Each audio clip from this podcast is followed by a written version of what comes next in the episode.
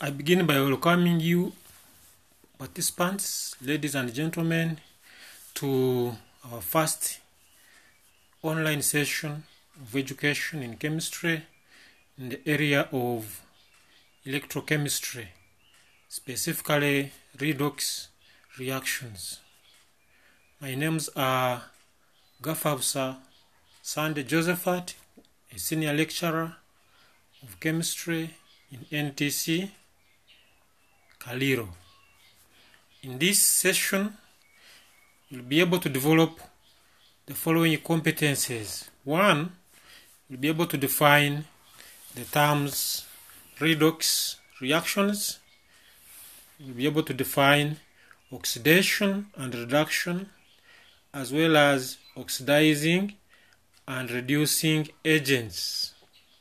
You'll be able also to develop ability to describe the changes in oxidation states or oxidation numbers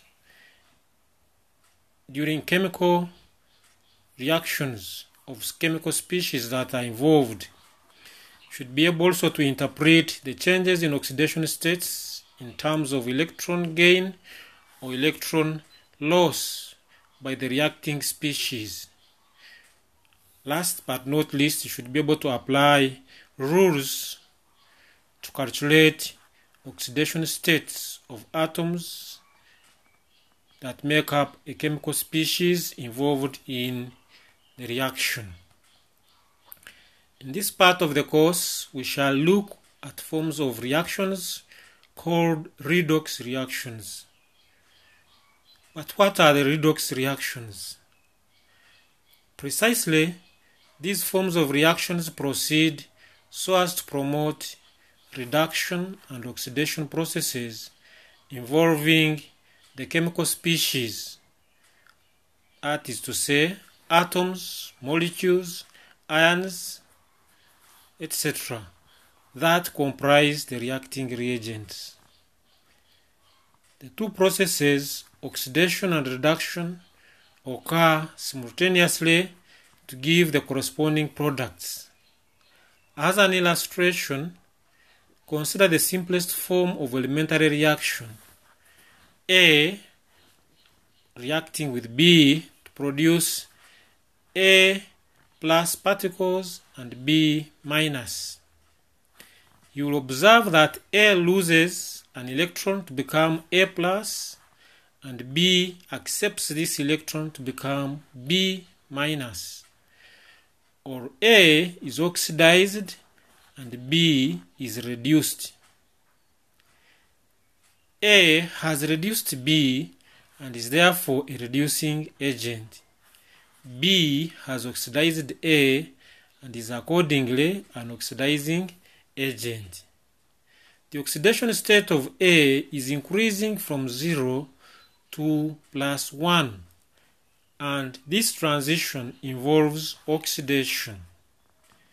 The oxidation state of B is decreasing from 0 to minus 1, hence a reduction. The important agents of redox reactions are electrons that make up the structure of the reacting species of the atoms in this example. In fact, all chemical reactions involve transfer of electrons and therefore are redox reactions. We pause here to define crucial terms for redox reactions. A reducing agent is a donor of electrons, or precisely an electron donor. An oxidizing agent is an acceptor of electrons, or an electron acceptor. Reduction is a process of electron gain or decrease in the oxidation state of a chemical species. Oxidation is a process of electron loss or increase in oxidation state with the chemical species. At this stage, I can give you an activity to occupy or to make you actively involved. where you are required to write specific examples of chemical reactions and identify the oxidizing agent, identify the reducing agent, identify the oxidized species and reduced species using the above criteria. Responses we shall collect in a different arrangement. Now let us try to look at oxidation state or oxidation number. We look at reducing or the oxidizing power and metallic or non-metallic character of ionic species. First and foremost, the oxidation state or number of a chemical species is a yardstick or the parameter that determines whether oxidation or reduction processes have occurred after a chemical transformation or reaction. For the species in question, if the state increases, then oxidation has occurred. If it decreases, then reduction has taken place. Redox reactions occur in which electrons are only shared between combining species or atoms, as indicated by the reactions below. Sulfur can react with oxygen to form sulfur dioxide. Methane can react with oxygen to form carbon dioxide and water. Or the sulfate ion can react with the chlorate ion to form sulfate ion and chloride ion. Then the concept of oxidation or the concept of oxidation state or number becomes unifying to identify and categorize these as already indicated. So oxidation number or state of an atom can be defined as the imaginary ionic charge an atom would have if the electron pairs it is sharing with other atoms were transferred completely to the atoms with higher electron affinity. Determination of change in oxidation states.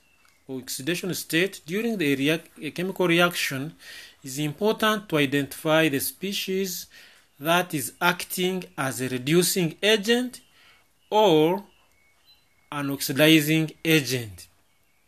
This involves astaining the electrons or the electron taking part in the reaction to effect the redox processes.